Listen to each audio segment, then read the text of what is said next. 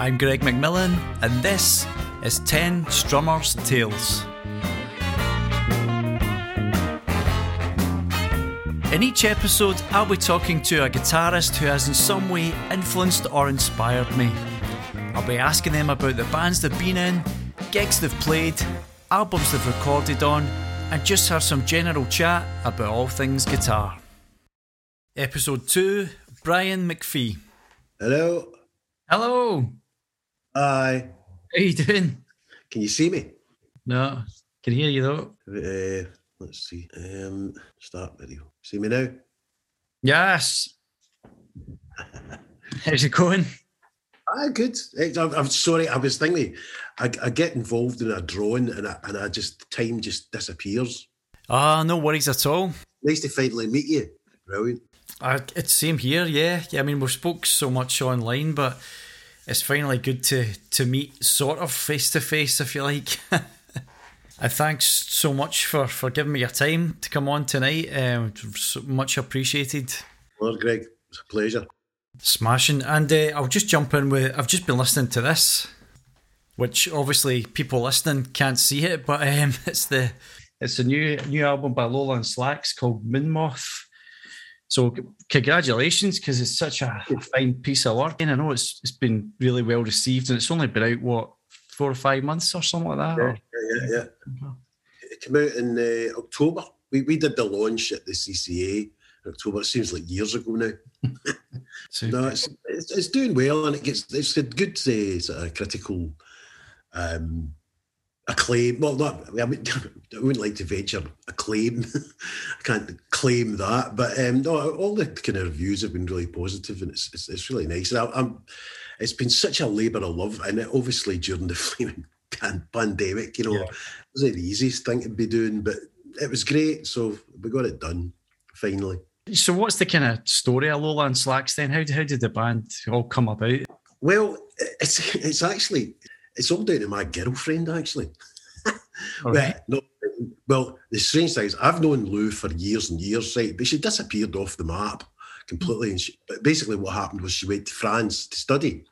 And uh, occasionally, I would, you know, she would email me, and I would email her, and I would say, "What are you doing musically?" Uh, she wasn't really doing anything because she was she was studying. Um, then I kind of lost touch with her for ages, and uh, my girlfriend came in one night and she said, "Do you know Louise Reed?" And I was like, and I had a cup, a mouthful of tea, and I kind of spat the tea across the room. I was like, how would my girlfriend know Lou? Well, it turns out she's she's her work partner. Ah, she's a job in the civil service. So, um, and, and and Elaine had said to me, Lou wants to know if you'll work with her, and I was like, of course I'll work with her. So we did one gig outside the Brunswick, um, which was just me and her, Ken McCluskey, uh, David Irvin, who's the bass player in the band. Um, and we did a, a kind of we, we, had some a couple of Lola In Slack songs at that point written, and the rest was just cover versions. And we just did. There was a, Ken McCluskey was just tapping a tambourine, so that was that was our only drummer sort of thing, and he was playing harmonica. But it was brilliant, and it went down a went down a storm. And uh, so Lou and I buckled down and, and got on with kind of writing. And, and from there, it's just seems to have gone from strength to strength. I put a band around her, um, basically kind of hand-picked individuals, um, whereby it was musicians who were very, very sympathetic towards the song. Um, so and the, the the lineup now is just it's the superb musicianship. it really is very very classy kind of people who just just seem to know what to play. Sure. They're sympathetic to, to Lou's songwriting, so it's, it's great. So I come up with the music. Lou comes over. She sees if she can uh, get a melody out of it. That She gets a melody, then she starts honing her lyrics and stuff. So it's just a really nice way of working. Takes ages still. All good things do, though, don't they? Oh, totally, absolutely. it's very. It's. I, I, hate trying to describe music because you, you, hate to pigeonhole anything like that, but words that sprang to my mind is it's very kind of cinematic, isn't it? Atmospheric. There, words I would describe it with. I don't know if you'd agree with that. Uh, totally. Yeah, yeah. Uh, well, see, the thing is, because she's so uh, descriptive, um, what we have to do is, well, when I'm writing uh, the chord progressions, what I do is I, have got one of these Eventide H9 things, which is hmm. absolutely superb. And it's in a wee black star amp, tiny wee thing. And I put these massive reverbs on my guitar and I, and I can get a, a vibe. Um, and I think, right, okay, well, let's get a chord progression that I think they should, should get a melody over. So what I do is I loop the stuff um, so that she can listen to a verse uh, idea and then a, a loop the chorus idea. And basically, what we do is we we, we then go in. She and I go, go into the studio, and then we put an, get an arrangement together for it. A rough arrangement at that point, and then bring the band in to kind of flesh it out. So it's it's it's a great way of working. That explains a lot when you said uh, Lou had, studied in France because there's a lot of French, you know, well, not a lot, but there's French song titles and French lyrics within the album as well. Well, she's she's she's a she's always been a bit of a francophile, and, and with me being a, an artist, I, have always been kind of, I, suppose, uh, influenced by the kind of French writers and stuff. She's quite she's very literate um, and that's what I liked about her songwriting as well. It wasn't a kind of quite unusual for songwriters nowadays, which is all very. I find songwriting now is very introspective. Yeah. So yeah, probably me. You know what I mean? uh, the, the melancholy mackerels. You know, I, I, I, where she writes about bigger, uh, more expansive kind of territory. It's not about oh. necessarily her experiences, but it does it does relate to it's not obviously autobiographical, but it's like observations. I think she's a brilliant songwriter. The great thing about it, for, for me anyway, is it's an album that really draws me back to it time and time again. Um, you can tell there's a lot of stories interweaved within it. And you know it's going to take some time and a, a lot more listening to, to really get into that and, and, really get a feel for for the stories that are within there, which is Absolutely. great. It's Excellent. But the, is, she always picks really great themes. For instance, she's working on a thing just at the moment. I, I gave her uh, music um, for a thing I'd done in Logic, uh, which again is just a kind of looped thing, but it seems to work as one piece of music. There are quite, we quite like kind of developing like things on on, on almost like a kind of drone kind of thing, hmm. like right. can or, or, or, these kind of things, or or, or a a the kind of krautrock. Um, that kind of thing where you're just sitting on one riff and then you you can build around it, like kind of Steve Reich kind of thing. Yeah. Um, and, and she she'd seen we we watched the I don't know if you've ever seen the, the documentary Grey Gardens. Eh, no, I haven't. No. So it was it was an American friend of mine put me onto it, and it's basically uh, these two women who live lived in the Hamptons just outside New York, and they they are completely eccentric. Um, but they've, they've been obviously it's the Hamptons, so they have been extraordinarily wealthy, and they were like like New York socialites. Okay, yeah. But they, they ended up eating like cat food and stuff like that. They were bonkers, the pair of them. It's it's on YouTube. You should see it. It's fascinating and it's touching and it's it's a. Uh, you just can't believe it. I mean, I think the mother, who's kind of or has confined herself to bed, and little Evie, or, uh, little Evie, little Edie, uh, the daughter is bonkers. She's absolutely the most eccentric, but there's something really touching about it. So perfect uh, material for Lou to get her teeth into because she uses that that kind of imagery, and, and and it's just absolutely brilliant. But you should check that out. It's bonkers. Sounds it, yeah. Sounds good though. Great. So I know you're a, big Gretsch fan, and uh, i was trying to pick out what songs you were using, what guitars on. I probably got it totally wrong, but I, was thinking like Luna Moth sounds like you're playing the Gretsch, just get the because uh, of the big sort of vibrato, the big space sort of yeah. vibe. You're probably going to tell me it was to something. No, no, no, no. I, I, used I used uh, for the rhythm parts. I used my Jazzmaster.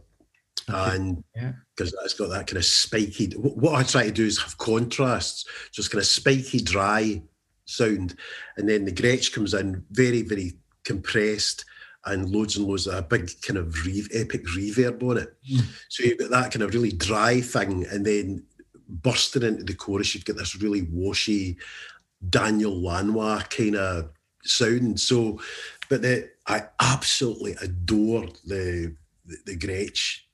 Uh, I've I've got a few. Um, I use I've got a dual jet and I've got two uh, six one two O's. Then I've got the Brian Setzer um, the signature model. All right. Which is, yeah it's an absolutely stunning guitar. It just feels brilliant. So yeah, I mean, I, I, I think they're to me they're like works of art. They really are. You know, I mean, they're, they're iconic these guitars, but the way they're made now, I mean, these are Japanese. Uh, obviously, they're they're kind of factory models, but they're pretty high end. But they are just beautiful. The the everything about them, the, the craftsmanship, the the weight of them, and, and the fact that the the it's the kind of the the kind of single coil. It's the kind of Gretsch humbuckers. Now, what I didn't realise that Gretsch actually invented the humbucker, but didn't. Uh, they, they didn't develop it. Gibson developed it into the, what we now know as the humbucker, but the, the pickups on the Gretsch uh, are the, the original humbuckers. Is, is um, it Jones ones? It's TV Jones, yeah, yeah. And, and, these are humbuckers. But as I say, the, the Gretsch didn't develop the pickups. Um, uh, but the thing is, basically, there's no noise comes off them, so that's basically hum. They're bucking the hum kind of thing. Sure, yeah, yeah. It's, it's, uh, but uh, they just are. They're just beautiful guitars. I mean, I have others as well, but uh, the Gretsch is my go-to. You could spend as long looking at them as you can playing them. Oh, absolutely, beautiful. I mean, just even the kind of the, the, the, grain of the wood in the, the, the Brian Setzer and the other one, they've got a kind of tiger grain in them, and it's just phenomenal, beautiful. Yeah, yeah. I'll ask you more about your, your gear in a wee while, but I was just going to maybe mention uh, the Souvenir de Toi song on the album as well. So that's got some really, I'll use the word mysterious chords, I think, isn't it? It's quite an interesting bunch of Aye. in that song. Well, that's that's a. I, I, I do a lot of stuff in drop D. Ah, um, Okay. And what I try to do is find these really quite kind of ominous chords.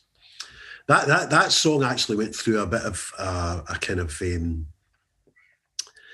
a lot of different um, evolutions. That kind of thing. Because the, the the second part of that song originally was more like a kind of sort of mogwai post rock thing, which just became really loud, and, and and Louise's voice kind of disappeared.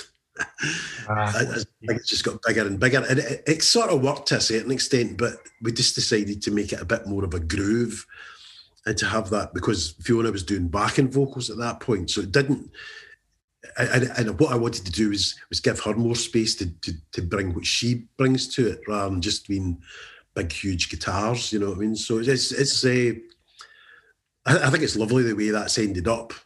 Um, so but again, it was it was like the, the the first part of the song, you know, part A, if you like, the kind of these kind of ominous, spooky chords. That was I had an idea for ages, and then I had a recording of it, and I couldn't work out what the chords were. Ah, I've done that as well. and I was like, oh, that's right. I dropped a D, so I kind of worked it out from there. But it took me ages definitely really really rich sound the whole the whole sound is rich as i said but i think your guitar adds that you've said it as well the the huge reverb and the, the sort of twang of the bigsby vibrato and your other guitars just it's really, really cracking sounding it was La Chunky Studios Glasgow it was recorded wasn't it aye aye with Johnny Smillie yeah, yeah. Yeah, and I was following. I think it was your drummer Leslie had stuff on YouTube whilst you were in recording it, and uh, cool. it, it seemed to me you know, I've never really met any of you, but look like a great fun band. And I'm just wondering, the music's kind of quite, you know, serious and moody. How do you go from having a pure laugh with each other to right, let's play this really serious bit of music now? Seems like quite a contrast. Well, I mean, I mean, even rehearsals and stuff like that, it's just a laugh. you know, I mean, I think it's because we, because we're quite kind of passionate about the the music, but you know, as people, we're, we're really approachable and we do have a lot of fun. I mean, one of the greatest things about it has been, even if we didn't strike a note together, the lot of us, I'd still hang out with these people. Do you know what I mean? uh, one, a good sign. They're just really, really good people. And you know, I, I, don't. I think it's a prerequisite of people who are serious artists that they should be po-faced numpties as well. Do you know what I mean? It's, it doesn't make any sense. You know, I, I, I like to have a good laugh, and, and mostly, I mean, you, will have seen my stuff on Facebook. I, I, laugh at myself. I'm always the victim of my own jokes. You know, I, I just think I can't take everything dead seriously, especially a, a man of my vintage. you know, I, I just can't be bored with the kind of like, you know, slightly precious rubbish that comes out, you know, and, and we're making art, big deal, you know, it's, it's that's not necessarily, you know, you're you're removed from it as a person because ah. you're making the stuff, you don't live it. You yeah. know, you, you, you basically, you know, if, if you did, you'd be in a lunatic asylum. That's it. Yeah. which, which I must admit, I probably was pretty close to at one point. Can you tell me a wee bit about, for people that don't know, that it's out on the label last night from Glasgow, but that's more than a label, isn't it? It's a, it's a record store. It's a sort of membership music thing as well. It's quite a quite a unique thing, isn't it? It's, it's phenomenal, actually. I mean, the two guys that I know who are involved is like Ian Smith, who, who's obviously the kind of the, the, the, kind of boss, if you like, and a guy called Gary Sloan, and and they just they seem to be really visionary about stuff. Um, they put out a hell of a lot of material, and they re-release stuff. Mm, yep. You say that they have a retail outlet as well. I mean, it's just when, when they approached us, we, we're on their Hive label. We're we're actually not on the main label. All right. Okay. Uh, yep. That that may change. I, I, don't really know. It, it, just remains to be seen. But we're I mean, Lou's, as I say, Lou's coming over on Saturday. We need to write our second album. Um, we wanted us to go into the studio in January. Um, that wasn't really going to happen because we haven't got any new songs at the moment. You know, we have embryonic kind of ideas, yeah. but they're they've they've been really great, and really supportive, and they don't they don't pressurize us at all. You know, it's uh, unlike in the past when I was involved with different, you know, major record labels who are like on your case the whole time. I can imagine. Um, yeah. But they're honestly, what, what, an amazing opportunity, you know, an amazing operation that they have put together, and it's it's just it just seems to go from strength to strength. It's it's, it's a real honour to be involved in that because I think there's something their kind of business model is quite unusual. It seems to be non-profit making I have never heard of a record company being a non-profit. they're, not, they're, not, they're not an NGO, you know what I mean? It's like, this is a, they're fantastic, they really are. They're brilliant.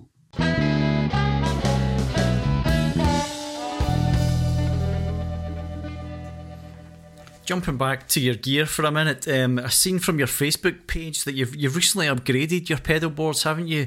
So you you've got different rigs for different projects on the go. What's your sort of main Lola In Slacks uh, rig then? I guess. Well, I, am still to build that because I, have got Lyle Watt, who's a, a great guitar player. Wild Lyle Watt, as he calls himself.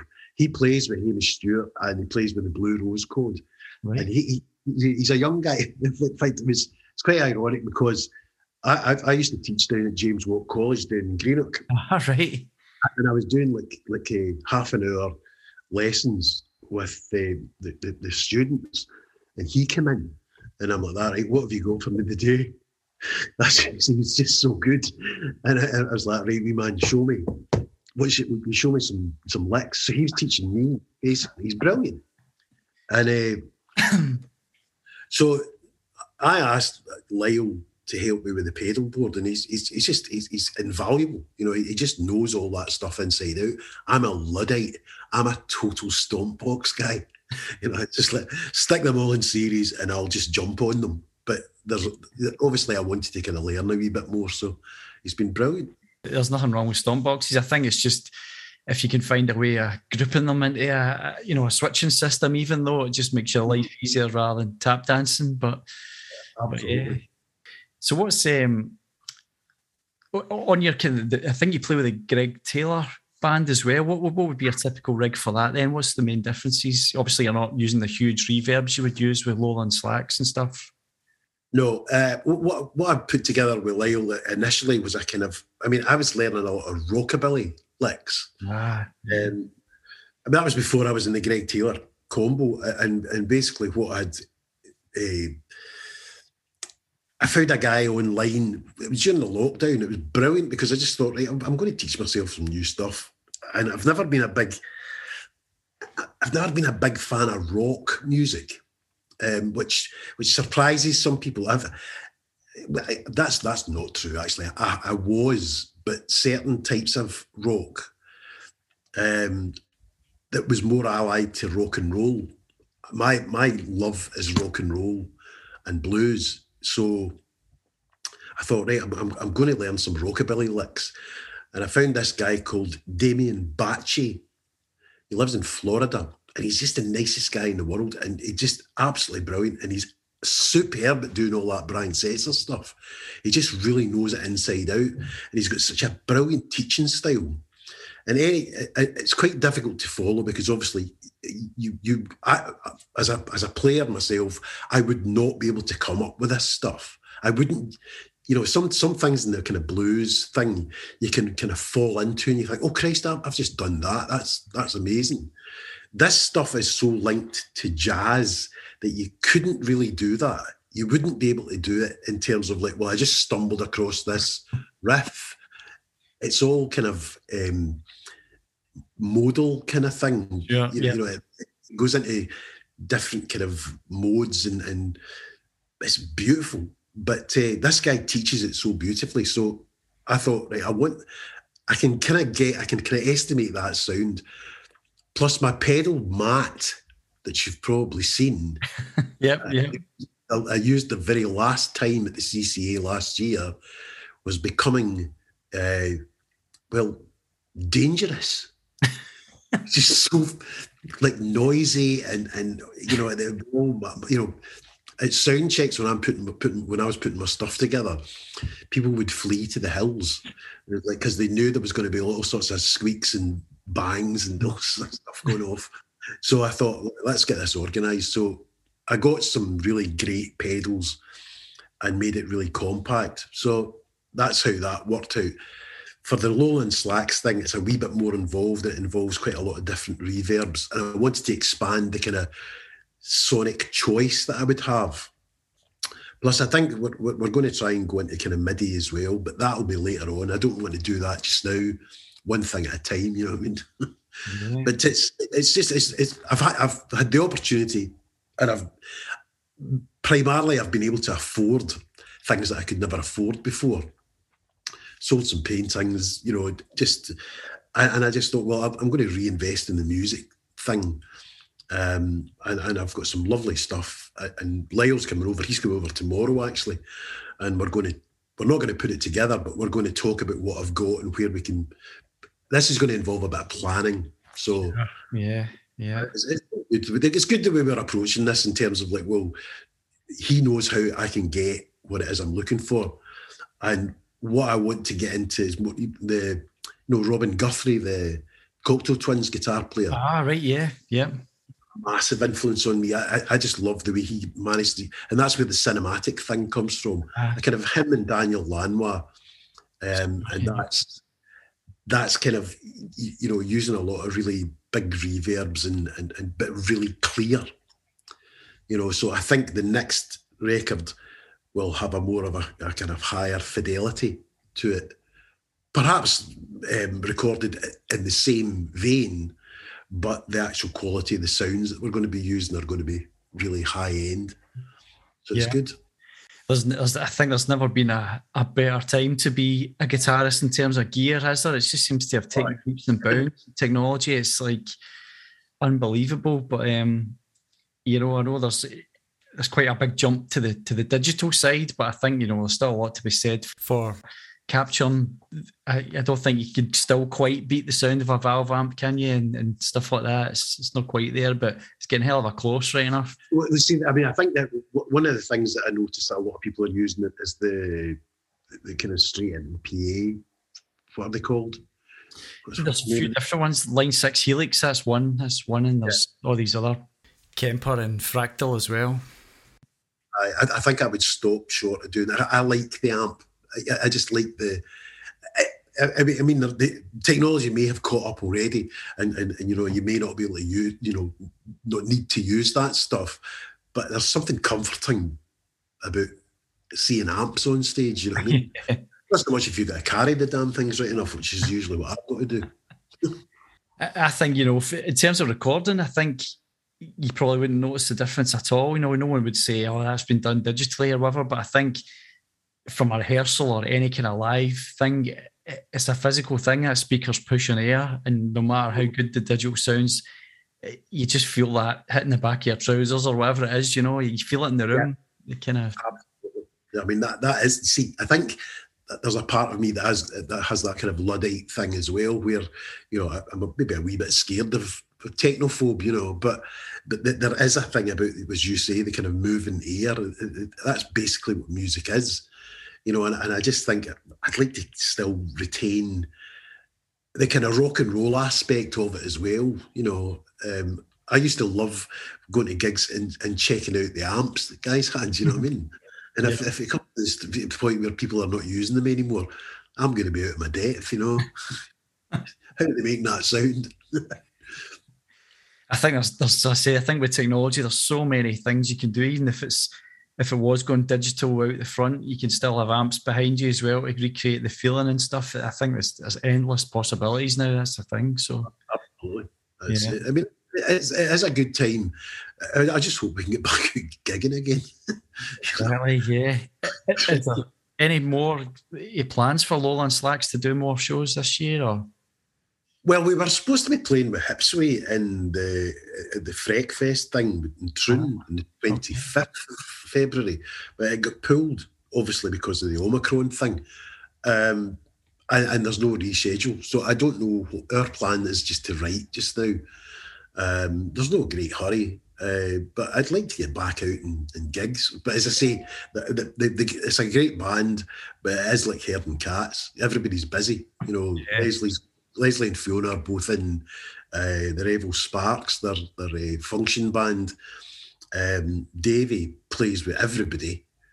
Um, I've got the Greig Taylor thing going on as well, and I, I make my own electronic music as well. So, right. you know, everybody's kind of quite busy doing things. So, and plus the fact, obviously, I'm a painter, you know, a, an artist by sure, that's yeah. make money. So, um, so I, it's as I say, herding cats. Just when you mentioned the, the painting thing as well, so I was going to ask you, it's a really lovely uh, cover for the, the Moonmoth album. And was were you were you tempted to do the artwork yourself? I noticed it was done by someone else, or is that like too close to the bone? You'd rather have someone else's perception of what the music meant to them, that kind of thing, or? Well, I, have I've got um, Ashley Cook's a friend of mine, and she's a printmaker, and I showed. Well, Lou had seen some of her stuff on online, and, and she just felt that, that, that it captured the mood of the band better than than what I would do. I, am an abstract painter. I, I, it, it's possible I could have come up with something, but Ashley's nailed it. You know, she she really has.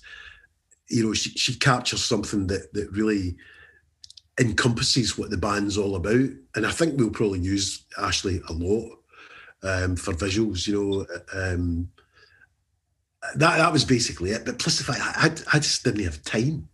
You know, and I just I, I knew that that was already you know Ashley had already made an image that we could use so and and she was she was blown out she, she was delighted to do it so it's great Great. Yeah, I was going to say it's, it's a bit much, isn't it? Writing the songs, recording the album, then having to do the artwork as well. It's like, where do you yeah. Stop? Roughly cottage industry. Good grief.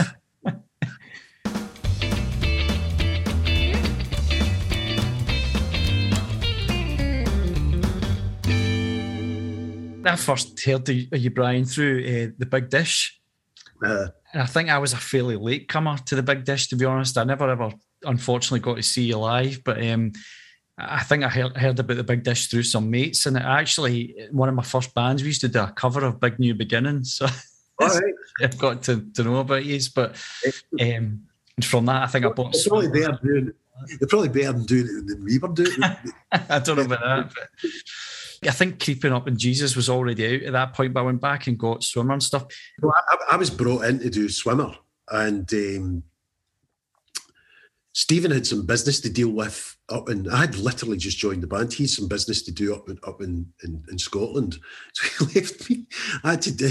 I had to do the. the he was he was away for a couple of few weeks, and uh, I had, I had, to phone him every every night when I go back to the Columbia and said, "Look, Ian's got me doing this, that, and the next thing. Is that all right?" It's, it's, I had to ask for kind of permission and, and keep ta- him him to keep tabs on it because it was like I was like, right, this is not my it's not my album. You know, this is yours. You know, and I'm, I, you know, I, I don't know if I'm doing the right thing. So, but it turns out I, I was. But it was, it was good. Ian Ritchie was the producer on that, and uh, it was, it was great absolutely brilliant. But it was just it was difficult for me. I was in a difficult position because I was just kind of new to the band. I'm in a studio in London with a guy I don't really know. I'm not really sure whether he's doing the right thing or not. I don't know whether I'm doing the right thing or not. But it, it all worked out rather well, so it was good. Definitely, yeah, yeah. And I think, do you remember those uh, live recordings Radio Clyde used to put out on a Saturday night of different gigs? And there was a big dish one. It was a lot of gigs were put on at the Pavilion, I remember yeah. listening to that, um, and I think the songs from Creeping Up Jesus were out then, but I think some of the tracks he's played were maybe eventually made it onto satellites as well. Like I remember 25 years being played at that live yeah. in the pavilion stuff. Yeah. That well, actually, that that that gig was a bit of a um, oof to that because we didn't have a record deal at the time. Mm-hmm. Virgin had let us go, and there were a few record companies up there, and we really had to pull the stops out to, to get another deal. And we eventually signed with East West for satellites, um, which was it's basically a subsidiary of Warner Brothers. Um, yeah. So thank God, you know, because the stuff was developing in a really nice way, so it was good. Definitely, I'm glad you mentioned that. I was going to move on to that. So, satellites, I think you know, for me, is just an amazing album. I think, I think I'm a real production snob somehow, and that album just ticked all the boxes for me. It's just such a pristine, clean, and really, but without being clinical, it's just a really warm, really clean, smooth sounding album, isn't it? It's just perfection. I think. You know, I, I, I love Warne Livesey. I, I mean, he's a Facebook friend. He lives in Canada now. He lives in Vancouver. Um, but Warren was brilliant. He, would worked with Viva. Okay. Yep. Matt Johnson, and and they, he, he just we went into pre-production with him, and it was fast. We went into Nomis, um, and it was myself and just myself and Stephen because we, he was just routining stuff. Uh, and, Warne was just sitting the the Akai and all that sort of stuff and going through different samples and things and it was a. Warne was the driest man I've ever. He, he, like he had a brilliant sense of humour, but you had to kind of get to know him first. Um, and I, would imagine he probably still is, but he's he's a. He was he was just really really funny, um, and quite very very dry and laconic. You know, you you, you really you, you didn't get away with anything with him. We had one one wee story. I was doing the an acoustic guitar pass in Miss America. Yeah. Yep. And it was it was the acoustic played right up to the bit that breaks down again. And of course, I'd basically bought this Casio watch from Shepherd's Bush Market that beeped on the hour. and and uh, he was brilliant. He just so I played the the, the guitar pass, the, the acoustic guitar pass. And I sort of looked up and he pressed the talk back thing and he's like, "So Brian, it's, uh, it's possibly one of the best acoustic guitar passes I've ever recorded. Do you want to come in and hear it? And I was like, I, I, he hasn't heard that beat. That's excellent. so I went in and, I, and I, he's like, what do you think? And I heard it within the context of the track, and I was like, oh, brilliant, that's really good. And he said, yeah, do you want to hear it soloed? And I was like, oh, okay. And then, of course, there's a wee beep, and he says, give me the watch. and he put, his, he put his foot through the watch. Oh, he said, oh, Aye, it was only about 19 quid or something. But he said, right, buy another watch, get your backside back in there and get that done again and try and get it as good as that. It was hilarious. I mean, the whole thing was just really, really funny. He did, of course, the, you know, the kind of sequence bit in Miss America. Yeah. We, yep. da, da, da, that's, that's, that's three guitars playing that bit, and he ah. had me. He had me in the studio at half past eight in the morning to start doing that, just because he could. that, that, why, why, am so, why, am I in so early? He's like, because you can. Because I you know, community, you know, like eight o'clock in the morning, I'm on the Acton bus, the number 88 Acton bus, and I'm hung over and I don't really want to be going to the studio at that time in the morning. But he did it just to be bad, you know what I mean? well, that was my contribution to that song because we'd been listening to a lot of Steve Reich. And I, I thought, I want to find a figure that, that can change ever so slightly throughout the song, but it's like a, a riff, like a pulse all yeah. the way through. It's quite a chordy song. Just something that tied it all together. And and basically whatever I, I, I, picked a kind of figure and it worked but it was murder to play so when it came to doing it live we actually just stuck it in the sampler and I, just got to play the chords because I was doing the backing vocals as well so ah, I yeah, yeah. play that and do the backing vocals as well absolutely I always think it's a bit like a clock ticking kind of feel at the start of the song, you know, just with all that going on, rhythmic thing. Yeah. Absolutely. There's so many good songs on that. I mean, it's some really sort of Blue Nile type keyboard sounds as well throughout, isn't there? Well, well, well, uh, both. I mean, we were all big Blue Nile fans, but both Craig and Stephen were, were quite. Stephen's always had a very a, a big soft spot for Paul, Paul Buchanan and the Blue Nile, and Craig was was kind of he he got these kind of sounds so easily. It was unbelievable. You know, I mean, I mean, Craig Armstrong is, is a he's off the scale musician. You know what I mean? Just ridiculous. Um, string arranger. You know, he's the, the, things he's done subsequently. You know, he worked with Massive Attack, and he's he's he's done stuff with. Uh, you know, he's. I think he, he may even have won an Oscar by now. You know, with his film soundtracks and stuff. Yeah, you know, he's, yeah. he's incredible. So, aye, I mean, I, I mean that's the, the, the great as a, just a guy from Coatbridge, you know, I, I end up working with these unbelievable musicians. You know, I mean, it's just fantastic. It's I, I, and that, that's what always amazes me. You know, throughout my career, I've been, I've been lucky to work with great songwriters and other great musicians. You know, that really kind of. I mean, Craig Armstrong is pure quality. You know, he's just he's a beautiful piano player, um, and very very knowledgeable about what he's doing. You know, so I like that. Sure, yeah. You know, kind of like slightly rude fellow from from Coatbridge plays a bit of rock and roll. Imagine. The State of the Union was another one I was going to speak to you about. It's again, the production's just so good. It's like all these sequenced parts. So I think it's a. You can keep me right. It sounds like a, I think it's a drum machine, but it sounds so like a drummer. But it's just so spot on. And then you're doing hmm. some wild guitar in that. It's a kind of funky wah wah part.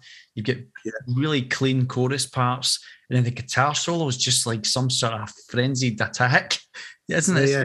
Well, it, the, the, thing is, what, what, what I didn't want to do a guitar solo, so I was right into Fripp at the time, uh. and and also the stuff, especially the stuff he did on Scary Monsters.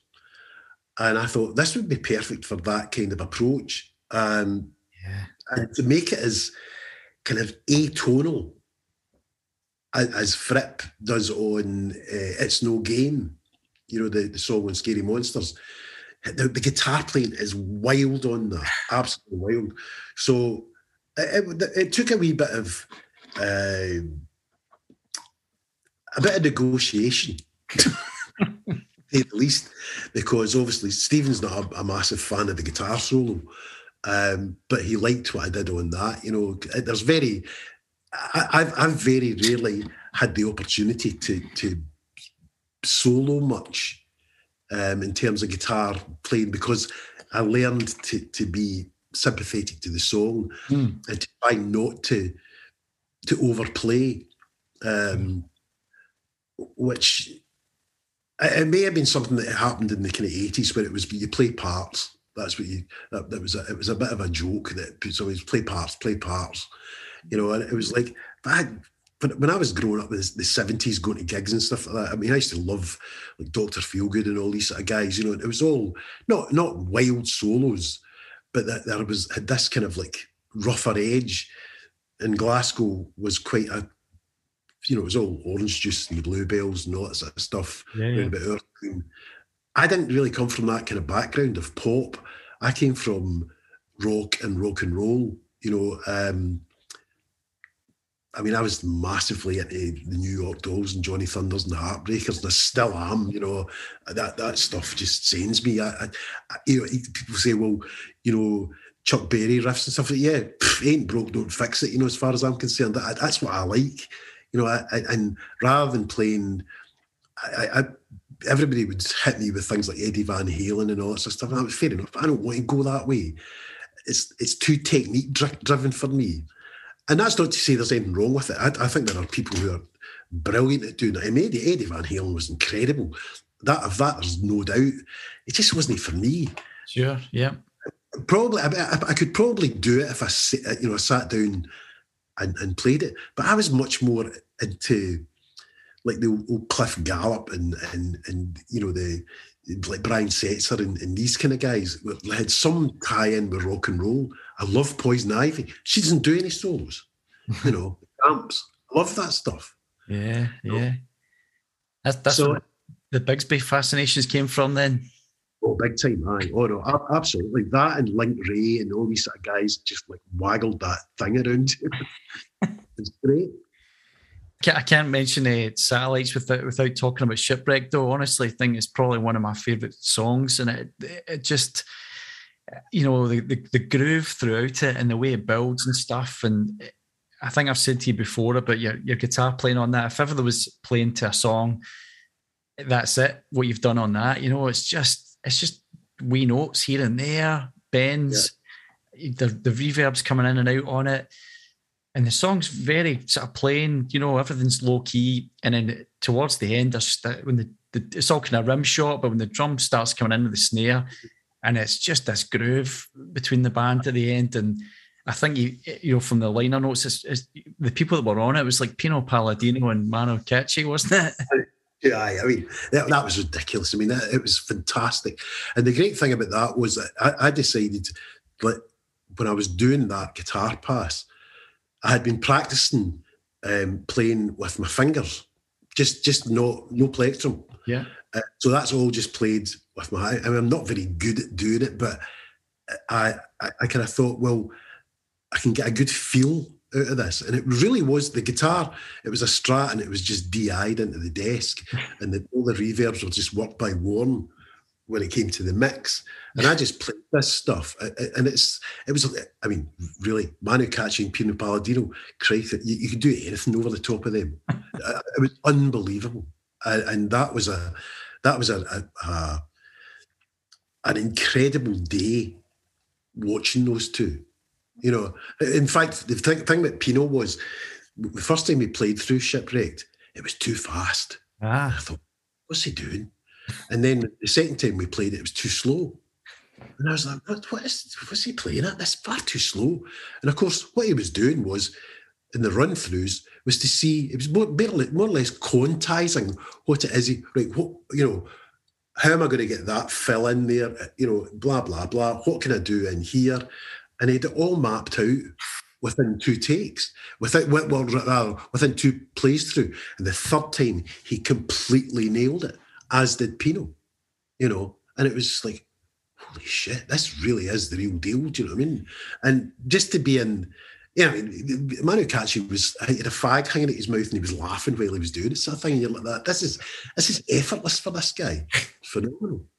I mean, how did how did that go then? You know, Shipwrecked obviously was was born out of something. Eh, I don't know whether it was just you and Stephen playing it or something, but does it take on a whole new scope when you have players like that in it, or did did you just know and tell them this is a feel we want, or you know, did they just go for it and you were like, that's it, that's the feel there, or?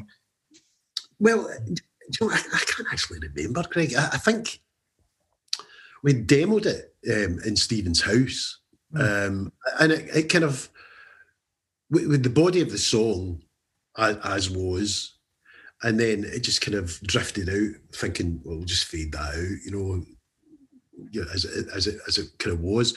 But what was happening was so interesting at the end. We just we just played it until it naturally just burnt out, and it, we didn't play it for too long. It just seemed to be the perfect length. Um, so I mean, there was you know the, the, the gods were smiling as the music gods were smiling as on us that day because it, that was actually the way that uh, track worked out was just people watching heads up right where's he going now? And everybody's feeling their way through it. And it ended perfectly. And it was like we couldn't really actually believe we'd just done it. But Pino and, and Manu because they were listening to what we were doing as well. So it was beautiful. And I realised at that point that they were they were the kind of musicians who were so seasoned that they just kind of felt what was going on, and they had they did have a brilliant feel as well. You know, I'd heard Manu playing on stuff with Peter Gabriel and um, Robbie Robertson and people like that, and I just thought, my God, Joni Mitchell, all these things, and he'd done all, and he was a dead humble guy. You know, he's just a really lovely, funny French guy. You know, and Pino's a lovely big guy as well. I've never seen hands that size ever. When he went to shake your hand, it looks as if you're being attacked by an octopus. You know what I mean? It's like grief. yeah. Yeah, I mean, it's definitely, it's just such a, when you're talking about the ending of that song, you're right. You would think it was all mapped out, but I think you just do this wee bend, the band striking as a wee piano sprinkle, you know, right in the last note, and that's it done. And you're like, it's just, it's really standout track. Really is. Yeah. Yeah.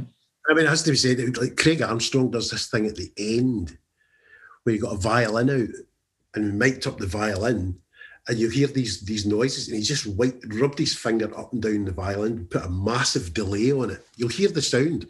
Yeah. And it's just mind blowing, absolutely brilliant. And he just came up with this idea. I'm just going to rub my hand and, and, and just like put my, rub my finger along the, the the strings until the harmonics come in and, and, and just bowed it. And it's just incredible. And just this massive kind of reverb delay on it.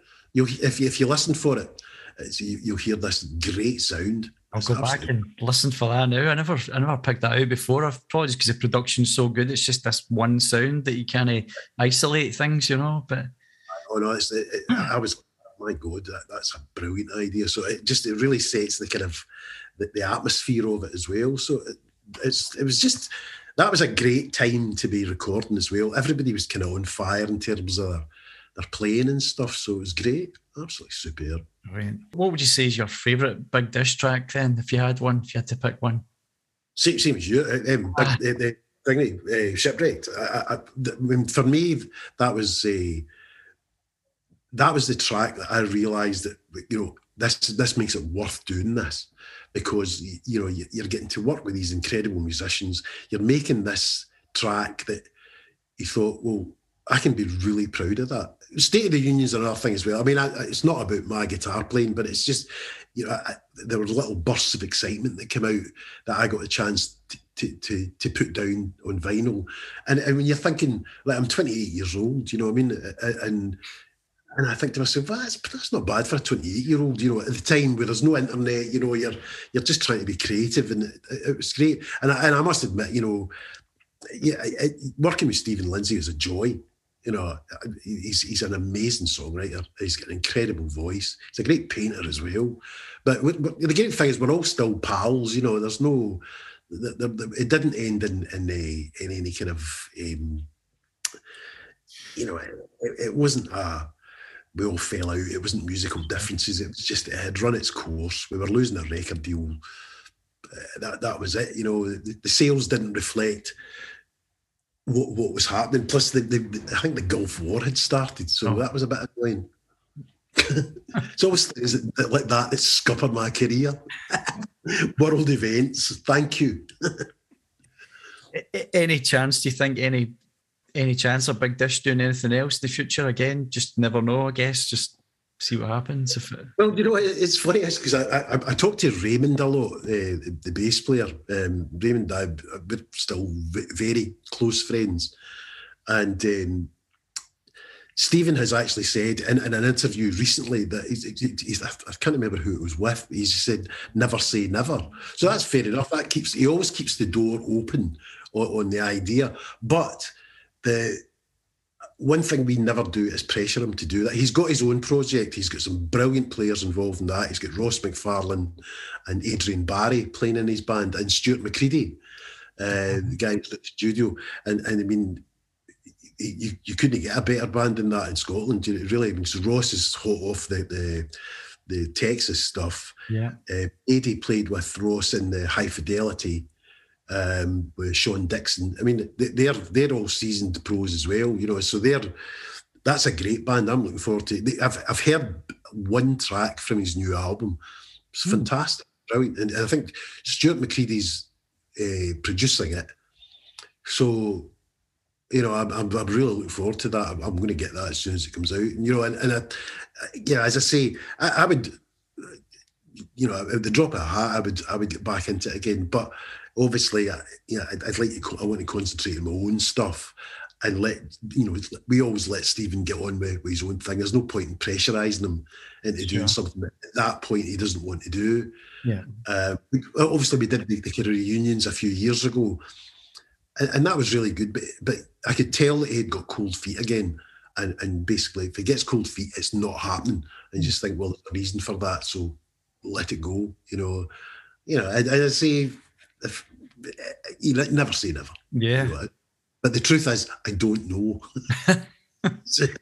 no, good to know. There's a chance, though. There's a chance. oh, absolutely.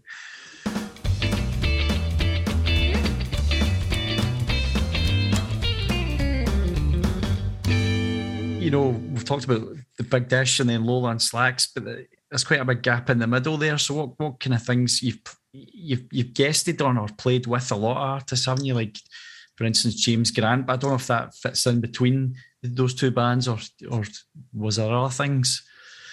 Well, I think there was a few other things, but the, the, the James Grant thing is that is I've been in the James Grant band, which is not the most active band in the world, probably I've been in James's band for longer than I was in the Big Dish, which is quite. but I, he's he's another one. I, I, the, the, the musicians he puts together are, are brilliant. I mean, it's it's just it's a, it's a joy to play with, with these guys.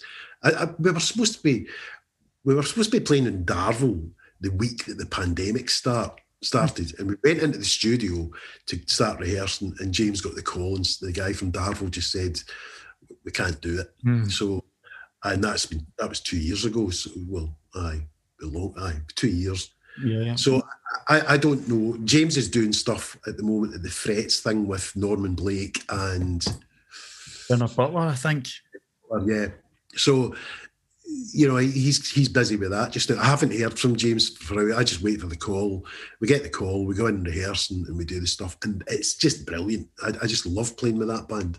But I, mean, I just love gigging as well. Do you know what I mean? So, and I've missed it. Something terrible.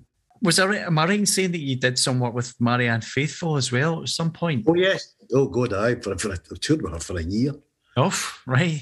I, so we, we started in Malmo in Sweden and we finished in Christchurch, Christchurch in New Zealand a year later.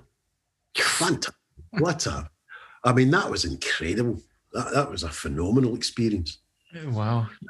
Because I, I, I, think I'd seen something online, but I thought it was maybe like a one off gig or something. I didn't realize it was such a, a longer. Well, it was an extensive tour. Yeah. Uh, that, that was. That, that's one of the highlights of my musical life, to be honest. It's just some of the stuff that happened was just awesome. Um, playing with Bill Frisell in Seattle, that was one of them. Bill Frisell was, I, I have never, ever heard an acoustic guitar sound like this ever. you know, I mean, the, the guy is like, it's as close to art as I've ever heard. He's just, he's again, a wee humble guy with wee round specs, but approaches the instrument in a way I've never seen it before. I have no idea what, how he does it. Right, right. It's, it's uh, such economic, you know, economy of movement and yet what comes out of the guitar is like a symphony. It's just unbelievable. and it's not it's not footery. It's not. It isn't a uh, showboaty.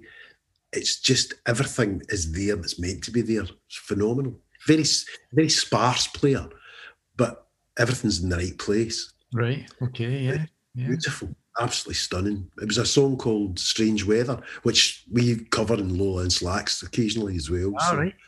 Tom Waits song. Okay, yeah, yeah, yeah. yeah.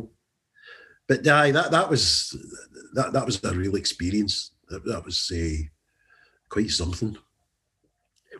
What's it like being on tour for so long, Damien? Do you do you shake it up? You take it, you don't do the exact same set every night. You've got to keep it a wee bit fresh and, and introduce some new things as you go and things like that. Keep it interesting, or well, it, it, when we the bizarre thing was when we started rehearsing, we rehearsed in, in the, the place up in Maryhill. What's it called? Practice pad. Yeah, yeah. No, we are. And Marianne wasn't there until the end of those, and she came up to Maryhill. it's hilarious. Um, so that, that, was that was quite interesting. Um, we had, hadn't actually met her until we had finished rehearsing, but we had we were given a throughout the tour. We probably learned about sixty songs, and she would shake it up and she would say, well, "I want to do this song tonight." So if if if we want if she wanted to do particular songs, we would get into a hotel room and practice it and and, and learn it properly and then we'd be able to do it at the sound check. And then if she liked it at the sound check, then we would do it, you know. So wow. it, it, was it, it, was quite a high pressure gig.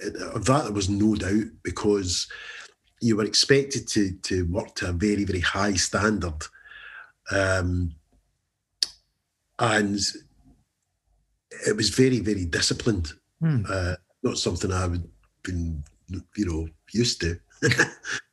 I'm an old punk, you know what I mean. So, but uh, no, it really it, it was a something a bit, bit of a baptism of fire because you're playing. I mean, especially for me, I was playing stuff that people like Ry Cooder had played and and the you know the Rolling Stones had played or yeah. Uh, all these, these these dudes, you know, you know, and I had to emulate or or uh, abridge those parts because there were maybe two or three guitars playing on the tracks.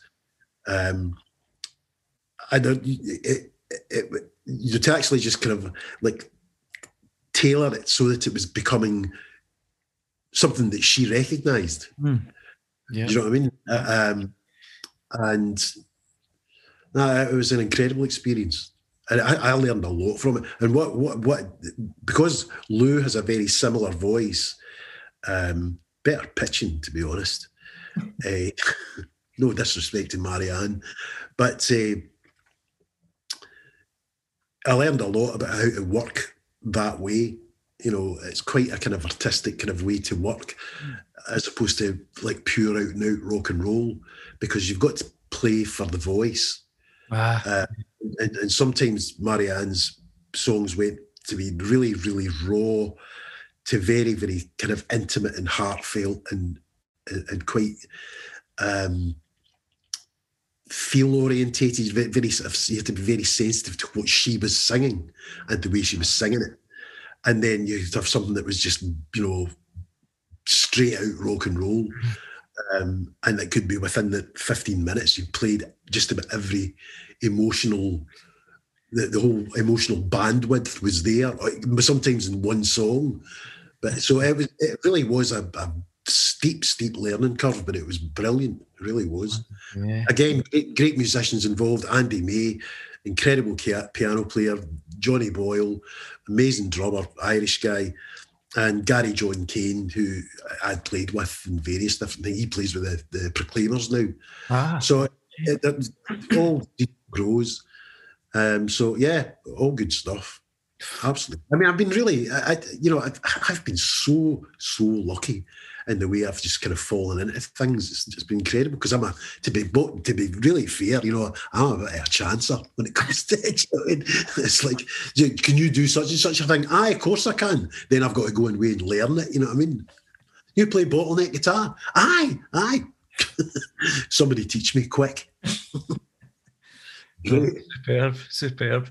And I was going to say, you know, with that amount of touring, I don't know if you do get if you if you get nervous at all before gigs, but did that amount of playing live cure it, or or did it not bother you anyway? You know that kind of thing. No, that, that, playing with Marianne Faithfull every day, it was a bit like that. Yeah, there's a, a line in Apocalypse Now with the guy, um, this one guy in one of the helicopters, and he's like, "I'm not going, I'm not going." The guy just pushes him out. It's terrifying. It's absolutely terrifying because it's not. It's probably the way rock and roll should be. Mm. It could fall apart at any minute. and it never did, um, and that would see that was one of the things because the band that, that, she she sacked the previous band, and the previous band she had was Beck's band. Now Beck's band are superb, but the problem that they had was the fact that they didn't know how to deal with her.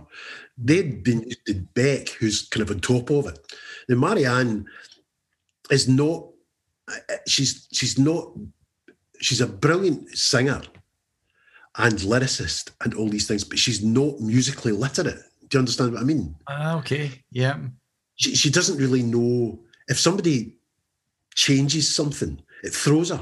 Mm. She gets used to a certain formula and she knows what's going to happen. You give her wee cues and and, and but you've got to follow her. So ah, basically, she if she screws up a line or something, you you, you improvise around it so that she can get she's got a way back in. Yeah. Beck's, band, Beck's band were brilliant musicians, but they couldn't do that. They would just stop. you can't don't stop during the gig. Now and it freaked her out. And she was just like Get me she said to um, Brian Murray, who was our it was our kind of contact in there. He was the tech. And she said, Get me another band. I can't handle these guys. They, they just stop when I make a mistake. Wow. And I, and she was she was quite humble about it. She said, I make a lot of mistakes. So they need to they need to improvise around me, not me improvising around them. That's not the way it should be. And it really surprised me actually because I, I thought these guys must know how that works. But they're so drilled in the way of Beck, who is a consummate musician who can talk them through things and if he's changed something, then it's all very, very uh, it's drilled. That that's the word. It's that's that's the way it's going to be played. And that's somebody makes a mistake. You, you just don't stop. You know. Yeah.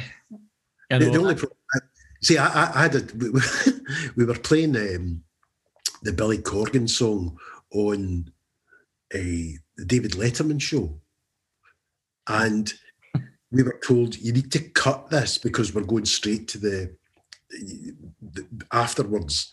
What happens is you play the song, David Letterman comes on, shakes everybody's hand, and then you get the end credits. But she was about to launch into the, the third verse of the song, which would have meant that the song would have gone into the credits, which would have meant that David Letterman couldn't come on and do the handshake. So I gave her a big cue, this big strum, and she remembered to come in with the chorus. And she was like, "Oh, thank you, Brian." it's like, and it was like, eh, eh, and the rest of the band were like, "Oh, well," and because she was just going to go into the and, and why not? Because she's she's been used to doing that. But I'd said this different this time, so I did that chord that she recognised as going into the chorus, and so that's what she could do. So that's what our purpose was there you know. But that was that was a nervy thing as well. They, they always make sure that you know that there are hundred million people watching that show. You're like that, really? Thanks for calming my nerves down there. Thanks for telling me that. Well, yeah. that definitely sounds like a different experience, doesn't it? But it probably even more leaning itself to playing for the song and playing to the singer. If you've, oh, you've spent that amount of time with someone that you know, just their style. They're, they're not, as you say, a music background, perhaps. And they don't understand the band setup. So it's nailing your. Well, credential. Well, well, I mean, the, the, thing is, uh, but but then again, when we were playing Nashville, and she wanted to do a John Prine song, and I played this damn thing all afternoon, and then we got on stage, I forgot it. And I remembered it was in D, but the whole thing just went out of my mind. And that was probably three quarters of the way through the tour. I was like, I can't, I've got so much in my head, I can't remember this. Yeah. yeah. This song. So, and she was just as great because she went, I, I, I played, I knew that it started in D. And she sang it a cappella. I mean, the, the, keyboard player was drawing me daggers. I mean, Big Andy was like, "What are you playing at?" I couldn't remember it. I just, I just went blank. Yep, yep. And what happened was she sang it a cappella, and then everything fell into place, and I remembered it. Yeah. And, and, and, that was it. So she led us back in. So that was that was brilliant. Of course, we went to uh, we, were, we were going to Toronto after that. So we went to Toronto, and I met her at the, the airport. At, that was sorry, at the hotel lobby in Toronto, and I said, "Look, I." totally apologised for that yesterday. I had no idea. And she said, Oh, don't worry, Brian. It happens to me all the time. That's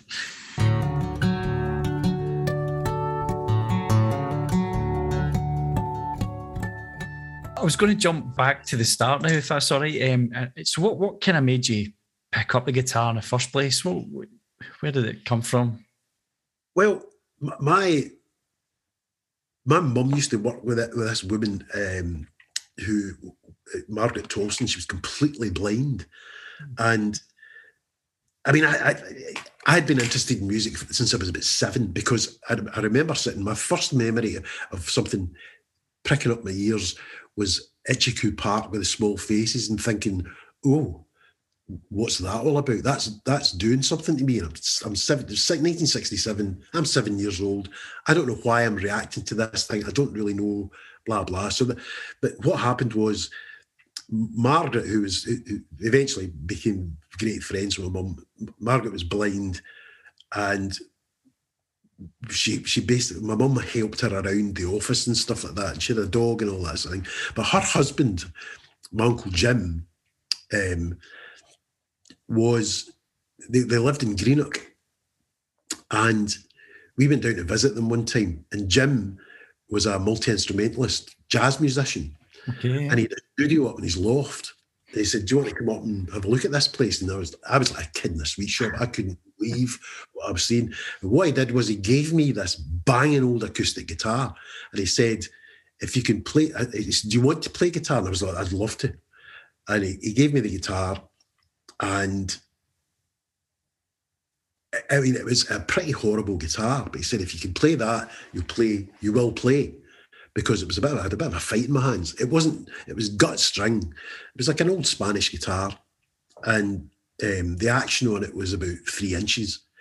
It was ridiculous. It was a, an absolute banger. But he, he just said, I, I wouldn't give you a good guitar just now because you'll struggle with that. But I fell in love with the damn thing, you know. And I played. I remember my first my first chord was D seventh, right? And my old man, my old man was like to me, but I must have played D7 for about three weeks. and he said, he said, any way, Brian, you could learn another chord. And I was like, okay, right. So, and and from there on, I just taught myself how to play. I went for lessons from a guy called Robert Maitland, who's actually one of my Facebook friends. Um, and I thought, I, you know, I, I'm kind of getting on okay myself. And he, he was he was teaching sort of stuff I didn't really. I'm, like, no, no, I, am into Alice Cooper, and you know, I, I, want to make that that noise. You know, I, I, don't know how how these guys do that, but the only the way I learned was by listening closely to records. That's how I did it. Yeah, uh, and and and that that became a bit of a discipline in itself. You know, that's that that's that taught me how to learn set lists and stuff like that as well. So it's it's, it's just, uh, but I just I fell in love with the thing. I just even when I've got it in my hand, you know, small paper cut notwithstanding, I love I love the feeling of a guitar. You know, I, I, and I love the way they look. And of course, I had the big poster with Jimmy Page with his double neck and stuff like that on my wall when I was a teenager. And and that, that's kind of it's, it, there's, there's, it's not an original story, but it just that's the way it happened for me. And you know, my folks are fairly encouraging. Um, when I say fairly encouraging, I, I, I, always say I didn't come from a particularly musical family, but my grandmother and my, my father's mother was a brilliant piano player. She was she's a great pianist.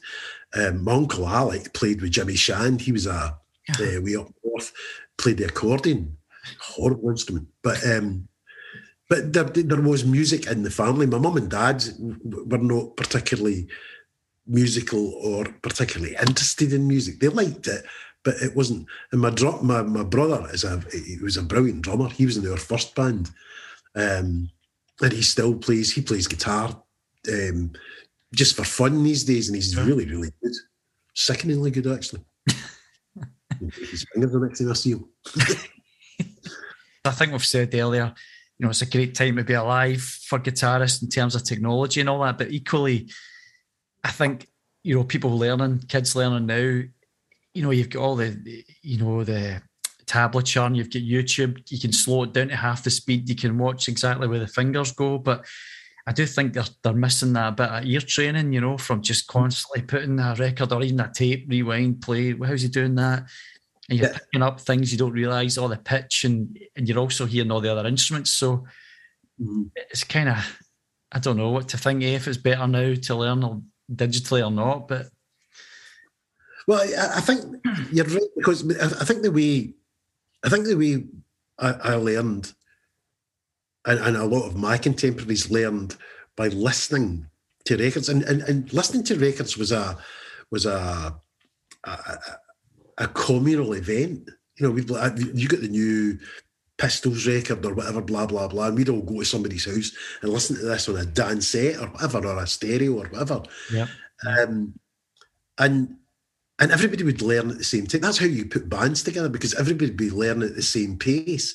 Whereas now sadly, I think you know music has become a fairly solitary uh, experience for people. You know, they, they, you go on a train, everybody's got. You know, I'm guilty of myself. You stick your headphones in, you listen to stuff on iTunes or whatever.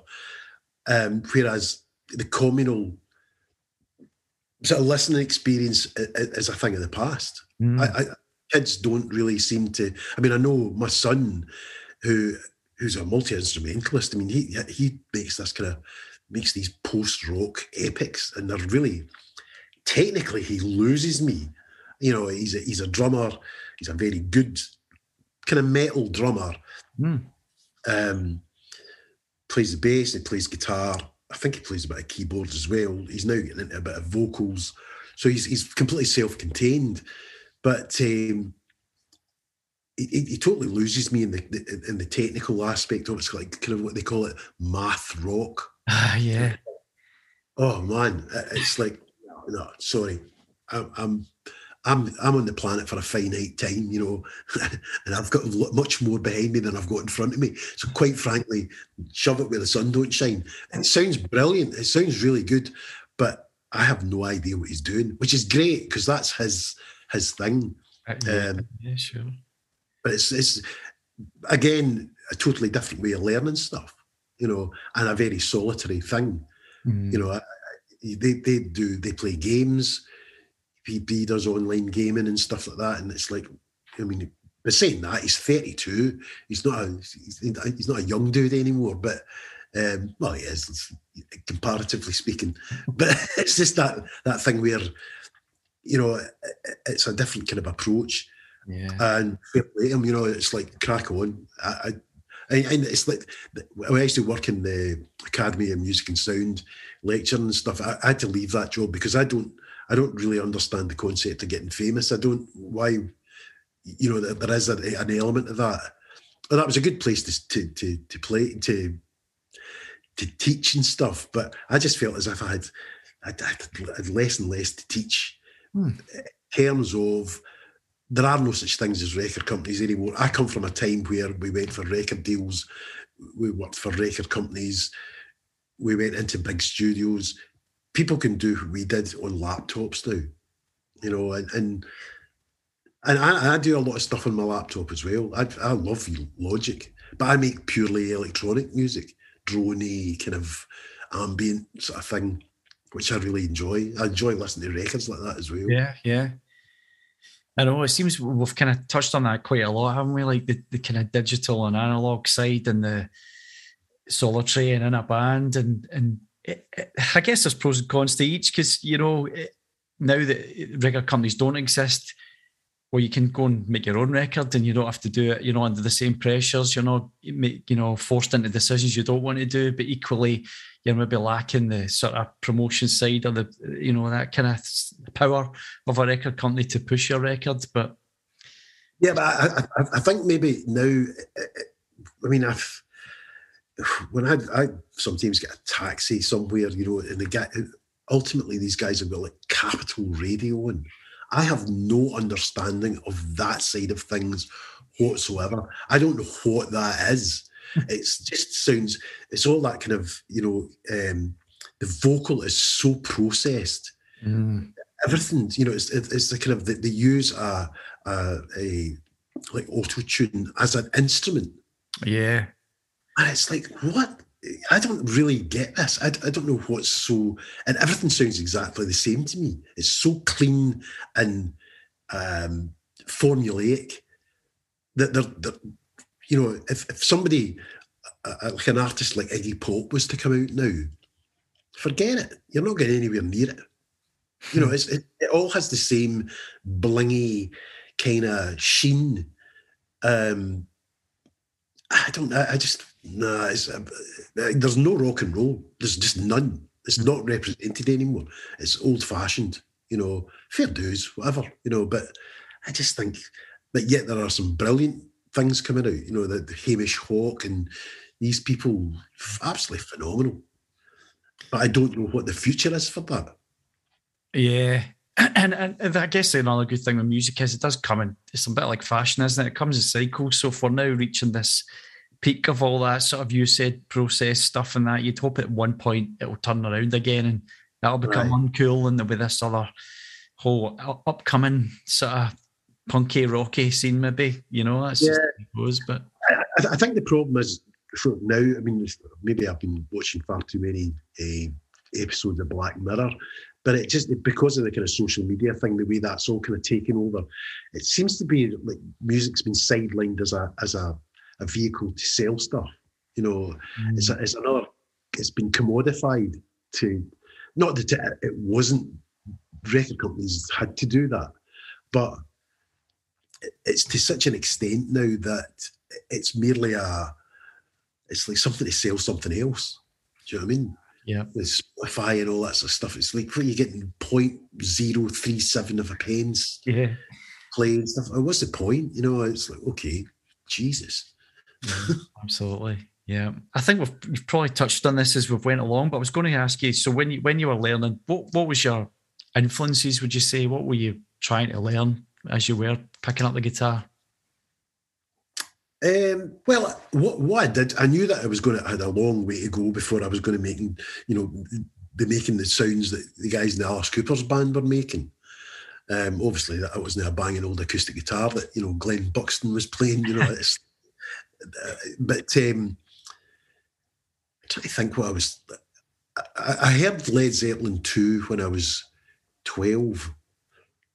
And I just thought, that's mind blowing. I, I have never heard anything like that in my life. You know, it was so mysterious and heavy. And, and, and I just thought, yeah, that's it. But what what that took me was rather than just like, you know, going more on that path, I wanted to find out where that music came from. Mm. And of hmm. course, I came, came across Howlin' Wolf and, you know, obviously just, just like Killing Floor. That's just lifted from Howlin' Wolf. That's, that is Howlin' Wolf. Speeded up slightly. But so I got very, very involved in blues. And the guys I was at school with, uh, a few of them were massive Stones fans. So we were all really into the Stones.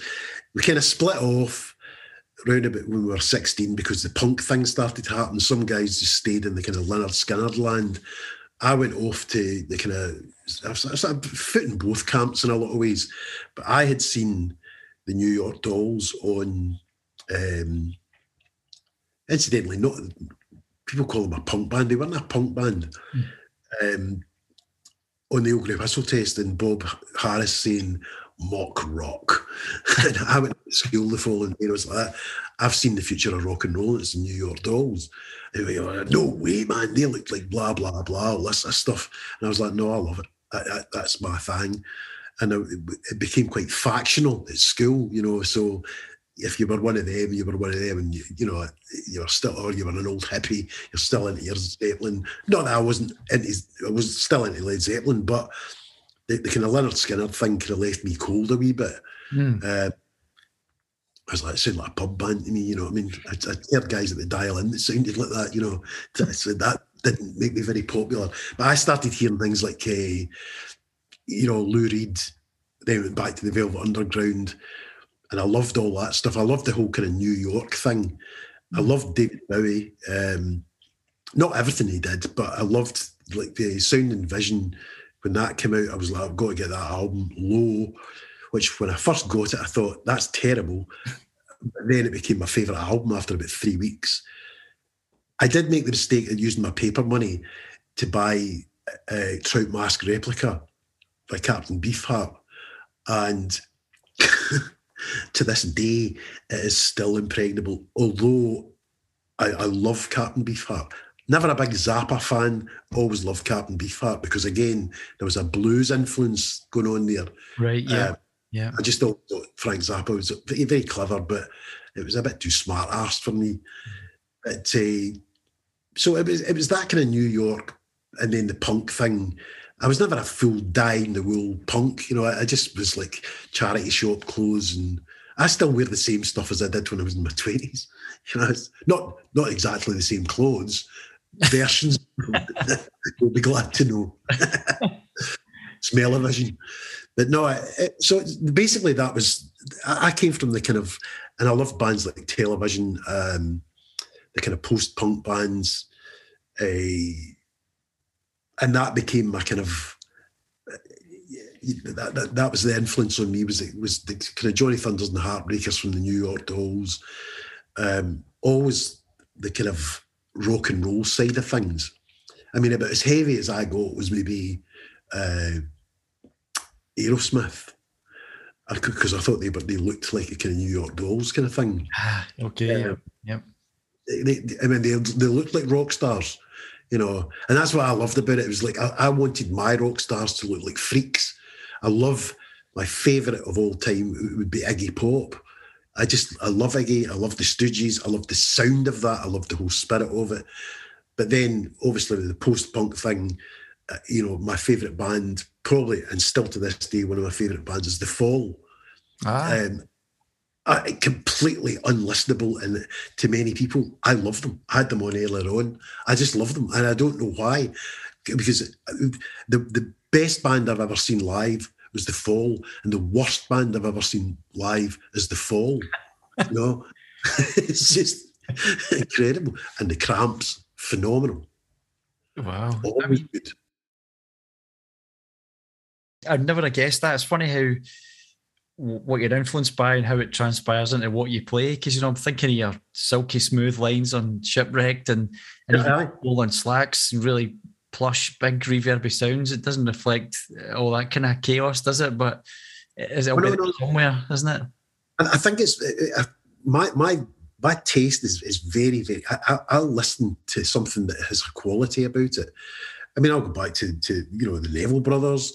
I like a lot of really amazing soul music. I love Roberta Flack. I love all the. I'm a real music fan. I, I, I died in the wool music fan. Esther Phillips, all these kind of soul acts. I love the voices on there. I love the playing. I love the the, the Booker T and the MGs, um, the meters, things like that. A lot of guys kind of try to push me into the kind of go, oh, would you of Gary Moore? And I'm like, I, I have no thoughts on Gary Moore. I, he's not who I would go to. I listen to the blues. I don't need to listen to Gary Moore. Gary Moore, to me, uh, is a great guitar player. It's not where my heart lies. You know, yeah. And this is a thing that I, I always, I run into trouble with this with quite a lot of players because I'm not interested in skill or technique that's my job to have the skill and technique. That's not the be all and end all for me. That's a vehicle to bring the soul and the emotion to it. You should be that good. If you're not that good, then you won't be able to do that. Yeah. You know, yeah, you. I, that that for me is because you get a lot of guys who some of the some of the best technical musicians on the planet make some of the dullest music ever. To my mind you know, it's like, okay, that's that's clever, but is it? Can you listen to it? But saying that, of course, I'm I'm talking about listening to the fall. I, th- I, think I'm, I'm what I've definitely picked up from you is I think you're definitely drawn to great songs with decent guitar rather than great guitar with half decent songs. Do you know what I mean? It's the song, the thing, isn't it, for you? The... Exactly it. That's absolutely it. Because, and, and you know, the, the great privilege I have had in my life is to have worked and continue to work with great songwriters. Because I'm the, t- I'm the worst songwriter in the world. I cannot write a song. It's just rubbish. So I play to my, my own strengths. And fortunately, I've always been in tow or been hired by people who have got that that side of things sewn up big time. And they have great voices as well. Steven Lindsay, singular voice. You will not, I challenge anybody to listen to a big dish record and not recognise that voice. Yeah. You know, Lou has a very, very distinct voice. James Grant, a very distinct voice, very distinct songwriting style. Um, and it's a total honour for me to be involved in that. It's an honour that they see that I can bring something to what they're doing. But it's because I'm not tramping all over the top of it. Absolutely. Yep. Yep. You know, um, I, you know, and it's it's flattering that, that people can say, well, you can rely on that guy not to overplay. Liz. to me, that's a crime. Yeah, it's about what you leave out, isn't it, rather than what you put in. Absolutely. Well, I mean, the thing is, it's that, that people, you know, hit me with um, guys that are really super fast and all that sort of stuff, and it's like, well, what do you want me to say? I think it's very skillful, but it's not particularly musical because the music, and it was Miles Davis said it when you strike the note or blow the note, the music happens after it. What you make is a percussive sound, and the sound that is subsequent to that percussive striking is where the music is. If you you strike the next note immediately after that, there's no mu- there's no there's no room for any music to happen. Yeah, yeah. That was Miles Davis's point, and I just thought, well, I'm taking that on board because that makes sense to me. Now, apart from anything else, I, it's it's more to do with a feel to allow the music to, to, to sort of happen. So I keep my my my, my uh, playing fluid by practicing for a couple of hours every day. But that's my job. You know that that's that, that's that's not a special thing. That's what a musician should do, rather than go like that. Well, you know, I'm going to practice to, to the point where I've got I've nailed this really fast passage. Mm. To, to, impress whom? Do you know what I mean? It can be in, in short bursts. That can be a really great thing oh, if yeah. it fits the context. Yeah, absolutely. Yeah. So you're saying you're, when you practice, what what does practice consist of? Because it can it be anything, or do you sit and you know go through scales, or do you, do you just you just play and see what comes out? It's just the it's just the point of playing is the practice itself. Is that a thing or? Um, well, it's, it's to keep the fluidity. I mean, I, have I've got my, my mother has very kindly given me a thing called Raynaud's, passed it down to me, which is like fairly bad circulation in my hands. So there's a good chance. What I've got to do is try and fight off um, arthritis at this late stage. Yeah. So I take cod liver oil and stuff like that, and I keep my. But the, the, before I do a gig, I've got to be in the, the dressing room for an hour playing. Wow. Because if I go on cold, it's like being right at the start again. I've got to kind of work my way back up to it to get the fluidity back. Okay. And as I get older, it's getting worse, you know. Um, it doesn't, I mean, the, the thing is, if, as time goes on, if, if I do contract the, the um, arthritis, I'll tailor my playing accordingly, you know, because yeah. know, he's not doing Keith Richards any harm. You know what I mean? He's he's his hands look like crippled with it, you know. But I think the kind of practice that I do, basically what I try to do is stick on YouTube and try and learn something else so that I'm stretching into another kind of zone. I'm not just like, you know, going over scales in a kind of pedestrian fashion.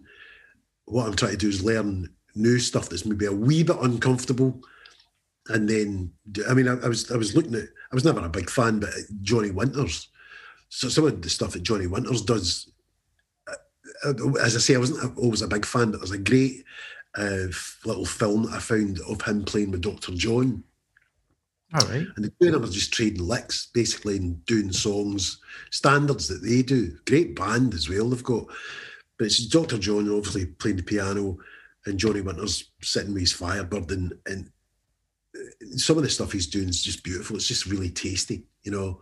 And I tried to play with my fingers as well and all these sort of things. So just yeah. trying different different ways of doing things, but but keeping it um, musical, if you know what I mean. So yeah, yeah. Not uh, pacified. I don't want to annoy my neighbours.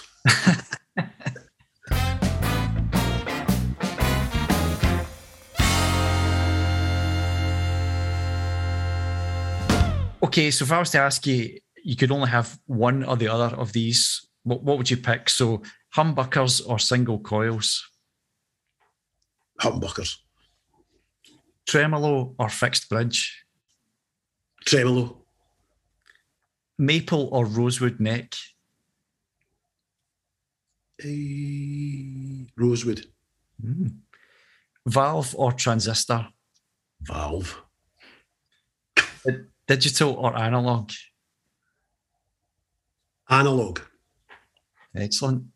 So, so Brian, we've, we've talked about all your, uh, you know, success with the big dish and playing with Manu Katché, Pino Palladino, you know, Marianne Faithfull, year-long tours, and now you know your success with the, new album Lola In Slacks, uh, Moonmoth. So, but you know, the big question that everyone is really interested in is, uh, can you put a Fruit Pastille on your mouth without chewing it? Not a chance. No chance. I've tried. I have actually tried that. It's just it's not possible because it, it's like I think me and my brother tried to do it, and he he broke before me. Uh, no, I, ca- I cannot do it. I can't do it. I've got to. In fact, I, I, I packet of Mentos last night. You know the the fruit Mentos. Yeah, yeah. It, and, and and it's lit, it's literally I can't wait to get chewing on that thing. It's just you know, suck it for a wee while. No, I'm my teeth are right in there.